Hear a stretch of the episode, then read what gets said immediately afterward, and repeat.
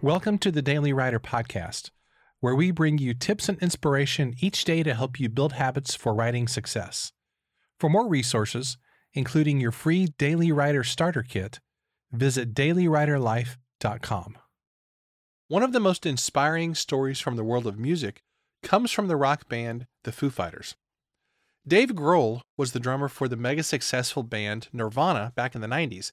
He was already an established musician in his own right. But when the lead singer of Nirvana, Kurt Cobain, committed suicide in nineteen ninety-four, nobody expected Dave Grohl to form his own band and take on the role of a songwriter and a lead singer. Now, by that point, Dave had been writing and recording songs for a long time, so the very next year, in nineteen ninety-five, he released the first Foo Fighters album. Not only did he write the songs, he also played all the instruments himself. Now, a few years later, by nineteen ninety-nine, the Foo Fighters consisted of a full band and had released two more albums, and in the following years, they continued to grow in popularity despite changing styles in pop radio. Now the Foo Fighters are one of the most recognizable and popular rock bands in the whole world. And there's a simple lesson here, and that is persistence pays off. For Dave Grohl, success did not come easy. Even though he had already been in a successful band, there were no guarantees. He had to prove himself all over again. Yet he persisted.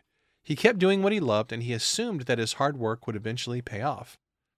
Thomas Edison once said, "Many of life's failures are people who did not realize how close they were to success."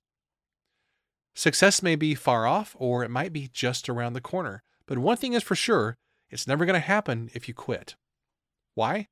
Because the thing that makes you successful is your persistence, and you carry that around with you wherever you go. So don't quit. Don't give up. Keep on plugging away at those writing projects that are so important to you. One day you're going to look back and say, "I never knew I was so close to success." Here's today's challenge. What are you tempted to quit right now, and what would it look like for you to keep on going for just one more month on that project? As we talk about persistence, one of the best ways to keep on going as a writer and to continue building your author career is to take your book and create a course from it. That's why I'm excited to share this new book, Monetize Your Book with a Course, your guide to quickly creating a profitable and impactful course from your book. You know, most authors stop when they have written, published, and marketed their book, but there's one final step, and that is creating a course to build an additional stream of income and help your readers engage at a deeper level.